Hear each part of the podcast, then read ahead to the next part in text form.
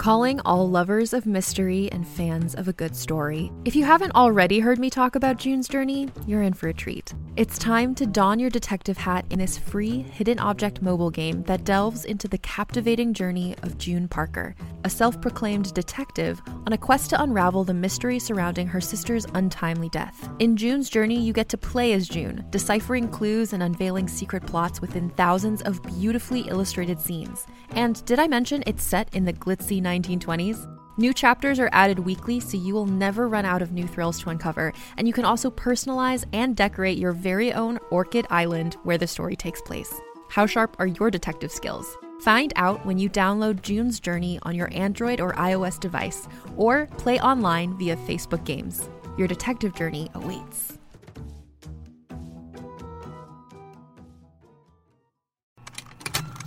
Contained herein are the heresies of Radolf Burntwine, erstwhile monk turned traveling medical investigator. Join me as I uncover the blasphemous truth of a plague ridden world that ours is not a loving God, and we are not its favored children. The heresies of Radolf Burntwine, coming January 2nd, wherever podcasts are available.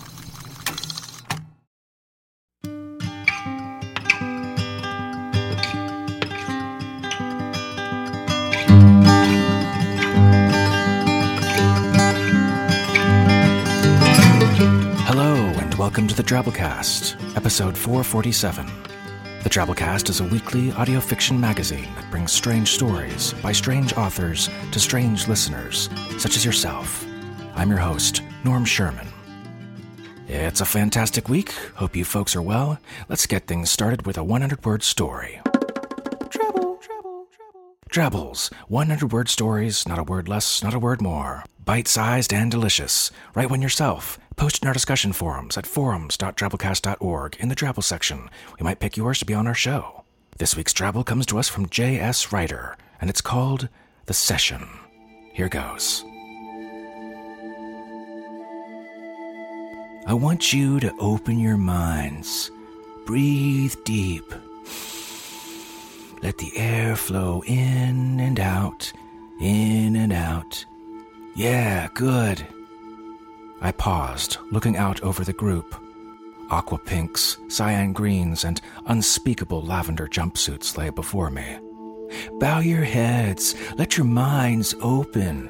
Open your minds to me. They do as they're told. Why wouldn't they? It's for their health. One last time. Breathe in and out. Now hold. Breathing stops. Movement stops. They freeze with eyes closed, heads bowed, minds open. Just not their skulls. Yet. I grab my curly straw.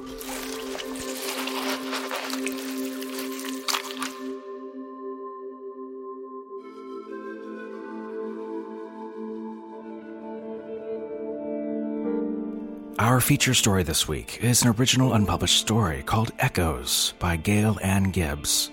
Gail grew up in the heart of the Texas Panhandle and has continued to live and write in the sunny Southwest. She has two college degrees, neither related to writing. She's been employed in a variety of interesting jobs, some of which may end up in novels someday. She's provided stories for the Strange Mysteries anthologies, Stories at Sunset, Electric Speck, Alien Skin, Church Educator, and, very long ago, True Confessions. She released a collection of short stories called Sketches in the Air in 2014, and her latest book is the Jules Verne style fantasy They Called Me Dragon, a narrative account of my adventures on the planet Earth. The story is read to you by the fabulous Starla Hutchton. A geek of all trades, Starla's been crafting stories in various genres since 2007. She's a three time finalist for the Parsec Awards for her podcast work and was the first place winner for the Science Fiction and Fantasy in the Sandy competition in 2012. When not writing, Starla designs book covers for independent authors and publishers at Designed by Starla, and also provides audiobook narrations for authors such as Kevin J. Anderson, Lindsay Buroker, and more. And so, without further ado, we bring you Echoes by Gail Ann Gibbs.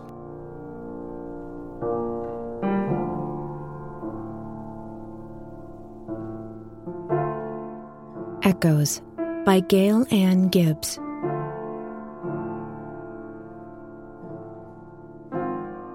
I like the way Richard smells. The next time a psychiatrist asks me what makes me happy, I'll say it's the way Richard smells when he's on the job. Karen tilted her head down so Richard wouldn't see her smile, which would be inappropriate here. He was standing next to her, rummaging through her toolkit. I could have sworn I brought the small sieve. He pulled one out and waved it. Thanks. Don't let me forget it's yours. He headed back to the crime scene in the kitchen, and Karen turned back to her own dead body, here in the dining room. There was nothing romantic about her thought. Double her age, bald, and rather grizzled, Richard had never behaved as anything other than a supervisor and mentor to the team. But he wore a piney aftershave and used a flowery scented fabric softener. Together, they created a unique but not offensive odor. It was definitely Richard's odor, and Karen had grown rather attached to it.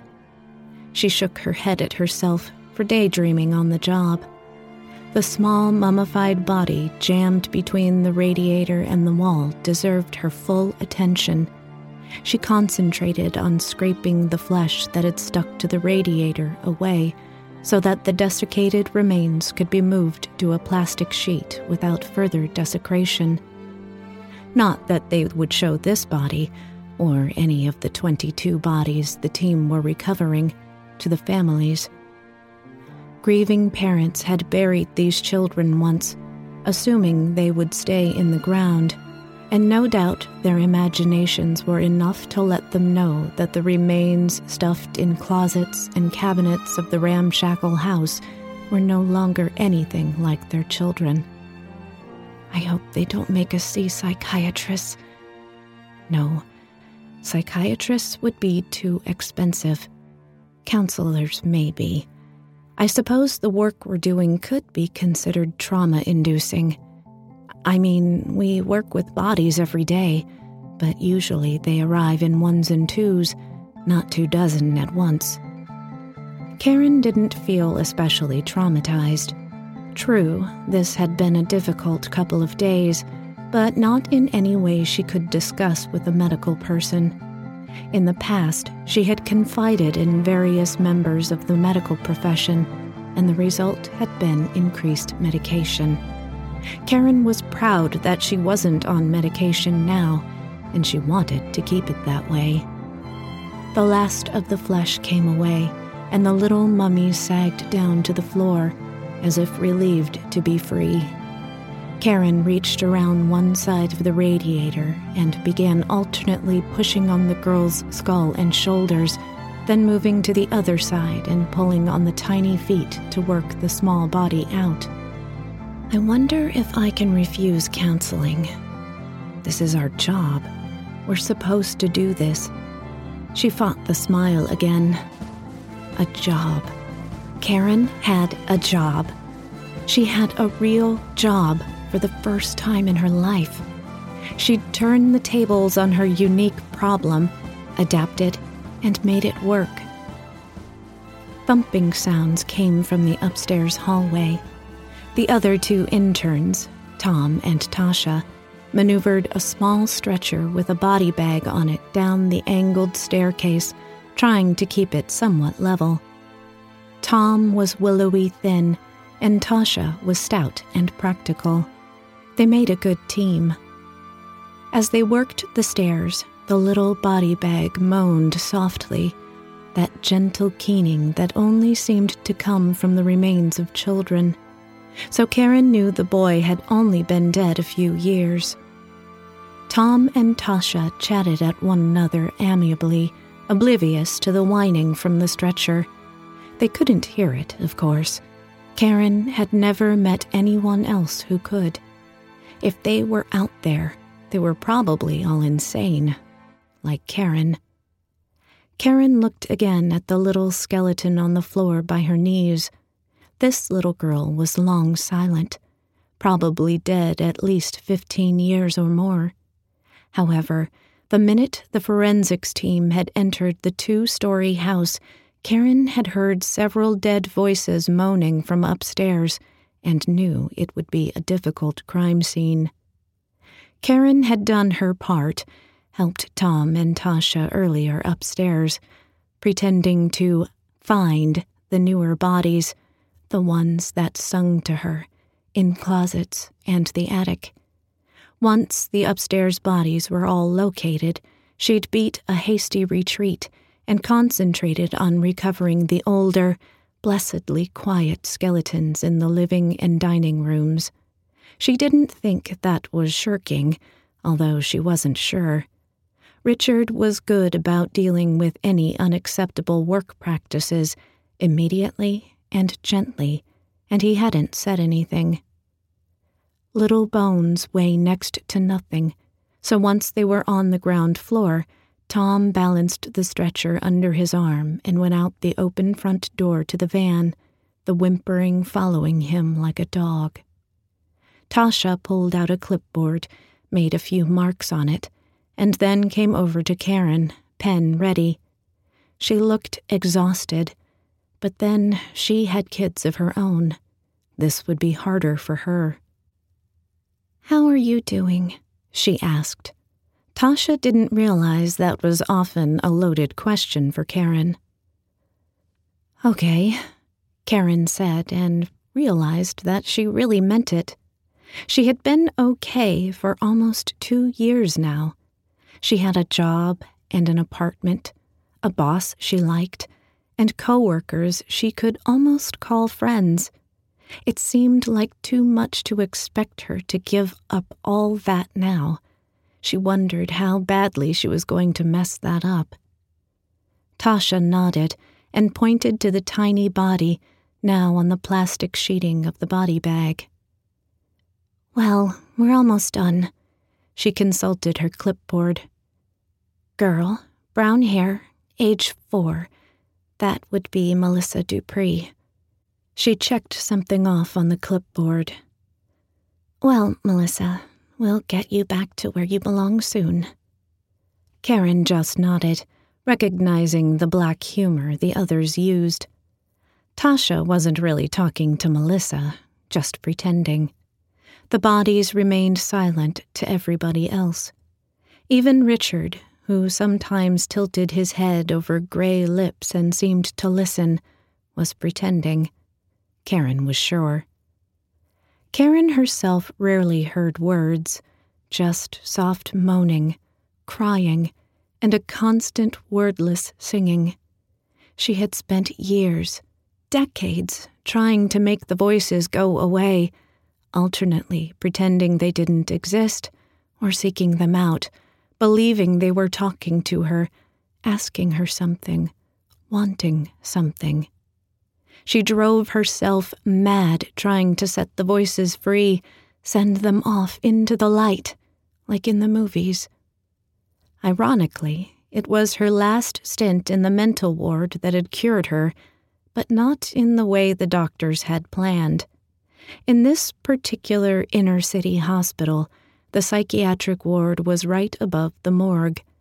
Suddenly, she wasn't hearing one voice or two, but ten or twelve at a time. During the long, sleepless nights, she had time to really listen to them, to realize that they were indeed just making noise. They were not talking to her, or about her, or anything like that. They were just moaning out loud the souls of the bones reluctant to leave the earth and go wherever souls are supposed to go. So she turned the tables. She snuck down to the morgue, stood outside the door, and listened. After they let her out, she spent weeks in cemeteries and outside mortuaries, listening to the dead echoes, proving to herself that she wasn't the focus of their keening it was just random calling and moaning. Now, she worked with dead people all the time. The morgue always had at least ten bodies on the shelves, all of them moaning and murmuring in that sing song, maddening way. It made it easier for her to ignore the one or two calling from funeral homes as she passed. It reminded her it wasn't personal. The dead didn't know she was there, were not calling her. They were just noisy. Slowly, she began building a real life for herself. She'd first considered working in a cemetery, but really the only jobs in a cemetery involved heavy lifting, and she was too small to be considered for those. And mortuaries usually only had two or three bodies at a time. So, she'd signed up for crime lab school. It wasn't easy to get in, stay in, or to get a job once they got a look at her mental history, but she'd worked hard, kept her head down, and acted as sane as she knew how. In the end, they couldn't argue with her professional skills. The most they could say was that she was a little weird. And once she'd gotten on the forensics team, it pleased her that everyone was a little weird. Who else would work with bodies of crime victims all day long? The crying had been unusually loud here in the rambling old house. Apparently, disturbing the graves pissed off the newly dead. A crazy woman had pulled these children from their graves and stashed them in closets and cupboards all around her house. A new definition of hoarding. Crazy woman. Like Karen, maybe? Would that be her in a few decades? Not just quirky, dysfunctional mad, but completely raving mad? Would she go around digging up the graves of children and bringing them home, trying to hush that constant crying? Karen thought back to the police reports. No, this woman was a different kind of nuts. They had caught her in the act the contents of a new raided grave stinking and seeping into the upholstery of the back seat of her old Ford. She'd rambled on about reclaiming her children, taking them back home and raising them properly this time. She praised her imaginary family, how well behaved, how proper, how quiet they were. Definitely a different kind of nuts. No, Karen thought. Her insanity would take a different direction. She remembered the park rangers' looks when they'd caught her sleeping on Stone Mountain, a solid chunk of granite in Georgia. She paid an outrageous amount of rent for an apartment on the 10th floor, but it was the kind of nuts that wouldn't get her locked away. All the technicians were all a little nuts. Tom pretended he was a pre med student. Tasha lied to her friends about what she did. But under Richard's direction, they got along and did their jobs well. Karen had a few close calls. Once she had cut straight through the bushes and trees to the crime scene instead of following the gravel trail to the spot that the park ranger had marked. Another time, she was distracted and had walked right past the yellow taped crime scene and towards a second body hidden in a nearby ditch, realizing too late that the police hadn't found it yet. Both times, she'd been able to cover by making noises about how a corpse smelled, and they seemed to buy it. But she was never sure. This time was different. There was no way she would be able to stumble onto it. She would have to say something, and it would ruin everything. Maybe not. Karen fought to keep her voice casual, adopt that black humor cadence the others did so well. Are we sure that's all? Did anyone check the basement? If Tasha thought Karen was weird, it didn't show. She flipped pages on the clipboard and nodded. Richard did. It's empty. No boxes or hiding places or anything. Anyway, Loony Lucy gave us that list of all her babies, and everyone is accounted for. Nope, I think we can get out of here by lunch. She shivered. Can't be soon enough for me. Crap. Karen could just ignore the wailing cry and leave with the others. Forget about it. Walk away. One more body. Who would care? Except Karen had seen photos of Tasha's kids and Richard's grandkids, blurry photos shone with loving pride and warmth. The little voice screaming in the basement, the one Richard, Tasha, and Tom couldn't hear, had a mother and a father somewhere. It seemed a sin to walk away, leave the remains unmarked and alone when they belonged in a lovingly prepared memorial. The parents might never know, but Karen would. This final child screamed to be returned to its proper grave, and no one could hear it but Karen. Tasha helped Karen finish up with the remains of little Melissa, and Tasha carried the small body bag out to the van. Karen gathered her tools and went into the kitchen. There she saw another sight that almost made her smile. Richard sat at the kitchen table with the sieve and a dustpan in front of him. The little boy's body had lain for years in the cabinet under the sink. The area was now meticulously clean. Richard sifted through the dirt in the dustpan, sorting out mouse turds before adding the remaining dust to the tiny, flaking skeleton in the open body bag. It's okay, she wanted to say. He is long gone. He doesn't care anymore. The ground he's going back to is probably full of mouse turds.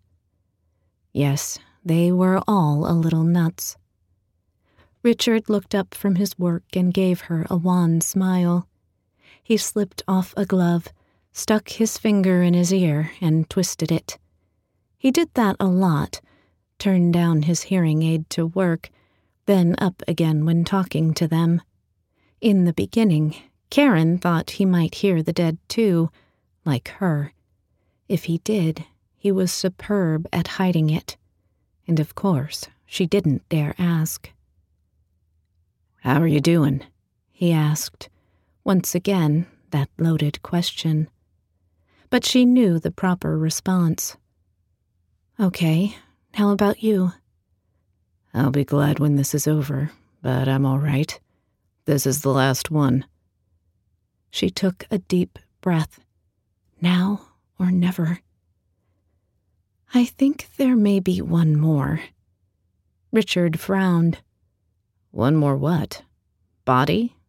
Why? because I hear her crying. All the speeches Karen had been practicing fled from her brain, and she stumbled. Just a hunch. A hunch I have. The Count. The Count is wrong. I think there may be one more. She stammered and turned red. just a hunch. Richard's eyes narrowed. A hunch. It wasn't a question. Please don't look at me that way. You never looked at me like I was crazy. Don't start now. Karen tried again. The weak logic that had taken all morning to work out seemed like it might work. Suddenly sounded idiotic on her thick, stupid tongue. Well, we found 22 and she had one with her. Twelve bodies have been here for at least a decade. I think after a while she needed twelve more. She was working in groups of twelve, you know. She forced a grin. Cheaper by the dozen? Oh, God, it made no sense at all. Richard stared hard at her, and Karen's hands began to tremble. It didn't help that the wailing was louder in the kitchen. Just a hunch, she stammered again, careful not to raise her voice above the din only she could hear. Frowning, he turned back to the blue bag on the table. He picked up the dustpan, gently tapped the remaining dust into the bag, and slowly zipped it up, seeming to consider her words. It filled Karen with despair. It was too late. She had ruined everything. She was just as screwed as if she'd told him the truth. He knew she was crazy, She may as well do what she could for the child. Karen plunged on in a rush.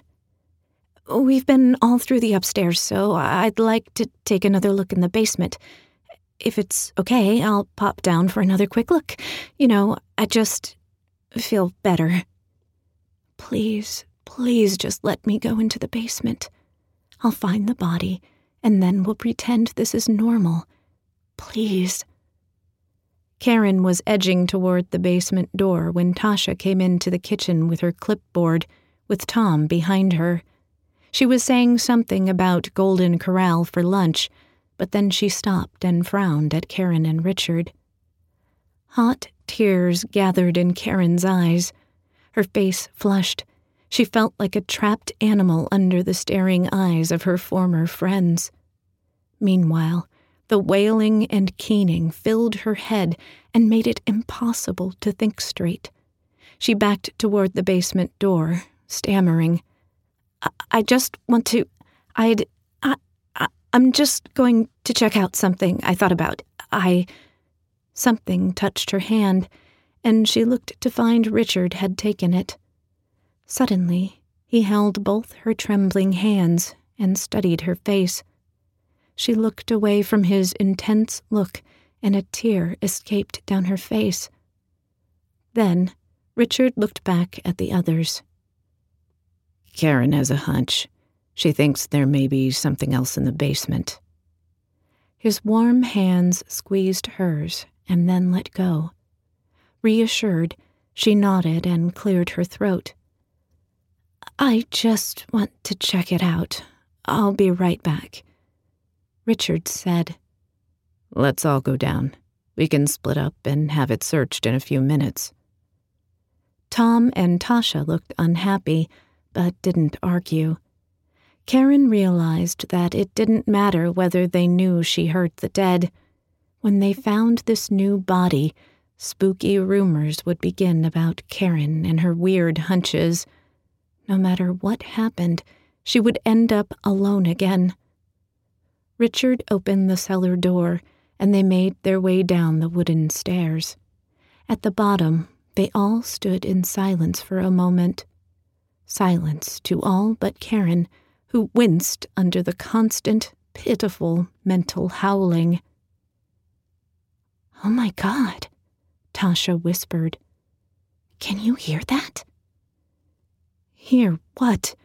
Karen almost snorted. Stop pretending. You people can't hear anything. I should have walked away. Everything I've worked so hard for is down the drain. Yeah, Tom said, his eyes wide. It sounds like there is somebody down here. Then there was all sorts of noise. Hushing each other simultaneously, Tom and Tasha rushed forward and split up, moving along the walls of the filthy basement. They ended up at the same area of the brick wall, a little less filthy than the rest, lumps of fresh mortar at the base. Tasha was frantic now, slapping the bricks with her hand and crying. Oh, God! Oh, God! We're coming, honey! Hang on! Between shouting, Tasha would lean over and press her ear against the wall. Why was she doing that? Either you heard it or you didn't. To Karen, the child's screams echoed through the bricks and bounced around and around inside the basement. Finally, Karen couldn't stand it anymore and pressed her fingers into her ears. Tom backed away from the wall and bounded toward the stairs. I'll check outside. Air has to be getting in somehow. Tasha had grabbed a rusty garden tool and stabbed and scraped at the mortar like a woman insane. Richard pulled his ever present black and yellow radio from his belt and spoke in quick, urgent tones. The fuss puzzled Karen. Why the hurry to find another body? They had time. The child was dead. They always were. A thumping, tearing sound came from outside. Then the howls in Karen's head abruptly ceased. The sudden shift to silence left her shocked and nauseated. Then there were real, muffled words from the other side of the bricks. Tom shouting, Call the medics. The cellar doors were locked and boarded over. There's a little girl down here. Call it in. She's alive. Tasha dropped her tool clattering on the cement and sobbed. She hugged Richard, then Karen, and ran up the stairs. It was suddenly silent, shockingly so, in the old basement. Even with Richard there, Karen felt painfully alone and sick. She sat down on the filthy wooden stairs. Alive. The girl is alive. But Karen had heard her. What the hell did that mean? Richard also sat on the stair below Karen, his back to her, and suddenly hunched over, his face buried in his hands. Alarmed, Karen scooted down and laid a cautious hand on his shoulder. Richard looked up, wiping the tears from his face. He shook his head. Damn it. I was down here for over an hour. I didn't hear her. I couldn't hear her now, even with these damn hearing aids. When I think how we almost missed. Karen was at a loss how to comfort him. She had little practice dealing with other people's pain. It was very faint. I had a hard time hearing it, really, and it's quiet now. Richard took a deep breath and got up slowly. He pulled out a cloth handkerchief, wiped his face, and looked more like his old self. A crooked grin drifted across his face. Yes, it's quiet now. But you, now, you had a hunch. Karen nodded uncertainly, her despair making it hard for her to understand his words. His smile broader, Richard stared at the beams above them. A hunch. Right. He looked at her with new, intent eyes. You know, we work for days in a house full of dead children. Very spooky. Easy to think you're hearing things. We're right below the dining room where you were working this morning. Was it really just a hunch? Karen stared at him a moment, glorious hope surging through her very soul. She turned and began up the stairs, mostly to hide the conflicting expressions on her face. It also gave her a moment to compose herself, think of the best way to answer. It didn't have to be the end, provided she said the right thing now, that is. She spoke cautiously well, you know, it just seemed so impossible. I didn't think I actually heard anything. I thought, well, maybe. Suddenly, the phrase she hated so much, the one that graced the lips of dozens of teachers, psychiatrists, and counselors came to mind, and Karen found her salvation. I thought it was all in my head. They'd reached the kitchen, and suddenly Richard hugged her. Not a sideways, polite hug of a supervisor, but a full on, fierce hug, full of warmth and happiness. Well, from now on, you listen to your hunches, you hear me? And don't let any old fossil like me tell you not to. Karen grinned openly now filled with relief beyond anything she'd ever experienced. Everything would be all right. She would keep Richard, her job, her friends, her life. She could even be joyful, since everyone would assume she was happy about the little girl. She was, too. Together, they headed outside. The ambulance had arrived, and the EMT examined the little girl while Tasha fussed and comforted her. Karen wondered what they were waiting for when a police car pulled up and a woman jumped out and ran sobbing toward the ambulance. She clutched the child desperately, crying and laughing. Richard put his arm around Karen and gave her another proper sideways hug. You did good today. Karen slipped her arm under his and gave him a hug back. She knew what words to say. Thanks. But he would never understand the depth of her gratitude. Come on, he said, releasing her. We spend too much time with the dead. Let's go walk with the living for a while.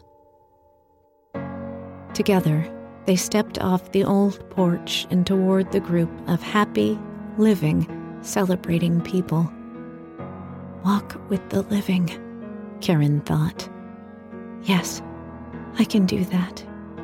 At least for today. And, for the first time, her step had a little skip to it.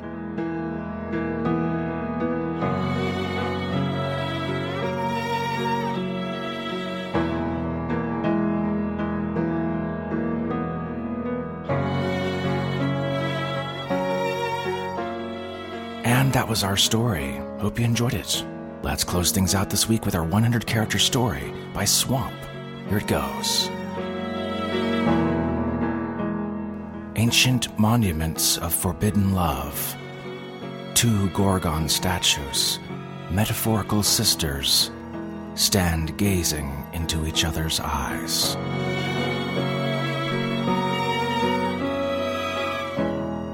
100 character stories, we call them twabbles. We close our show out each week with these, and we run a contest in our forums at forums.drabblecast.org, where we pick a winner from the twabble section and run it on the show. Follow us on social media at Drabblecast, Facebook, Instagram, Twitter, whatever. Get the winners early each week and other weird stuff. Alrighty, that's our show this week. Remember the Drabblecast is brought to you the Creative Commons Attribution Non-Commercial No Derivatives License, which means don't change it, don't sell it, but feel free to share it all you like. All your friends, all your family, rate us a review on iTunes, spread the weird. Remember that the Drabblecast pays authors professional industry rates for their original work, and we pay our artists, we pay our voice actors, and we can only do this with the support of you, our listeners. Consider donating to the Drabblecast by going to our website, drabblecast.org, and clicking the support options at the top. We greatly appreciate it. We really do. We couldn't do this without your support. Uh, special thanks to our episode artist this week, Carly Heath. Carly's an author and illustrator originally from San Francisco. Her debut novel, The Reckless Kind, will be out November 2nd from Soho Teen. Follow Carly on Twitter at Carly Heath or Instagram at Carly N. Heath. The Drabblecast this week was brought to you by Bo Kier, Abby Hilton, Sandra Odell, Jason Smith, Jason Cavella, Maria Dong, Tom Baker, The Truth About How the Kid Died Last Fall Down by the Lake, Adam Pratt, Michelle Rostuccia, Tina Kolakowski, Cameron Howard, and yours truly, Norm Sherman. Reminding you there might be something in the basement.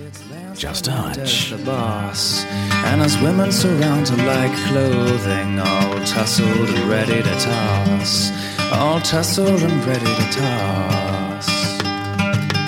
He mutters these words to his lackey, when it comes, put this in his butt. Drop him off a few miles out of Bridgedale, and we'll see if he keeps his mouth shut.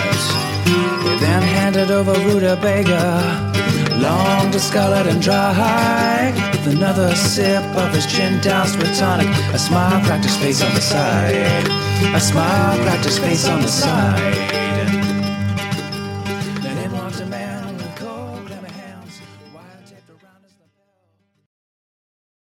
Hey there, this is Justin Bartha. I made a funny new podcast, King of the Egg Cream. It has the greatest cast in the history of podcasts with actors like Lewis Black, I'm torn by my feelings for two women. Bobby Cannavale, You can eat it, or if someone hits you, you can put it on your cut. Melanie Lynskey, I wonder what these marvelous things are that look just like boiled chicken feet. Jason Ritter, I can break things and pick locks and kill people. Michael Stuhlbarg, The whole point is to inspire people that they should make themselves better. Ari Graynor, No, don't whet its appetite. What are you, an idiot? me, Justin Bartha, That's not just any egg cream, that's a Lemke's special. and all narrated by the hilarious Richard Kind. This is the story of Harry Dalowitz and how he rose from nothing to become New York's King of the Egg Cream.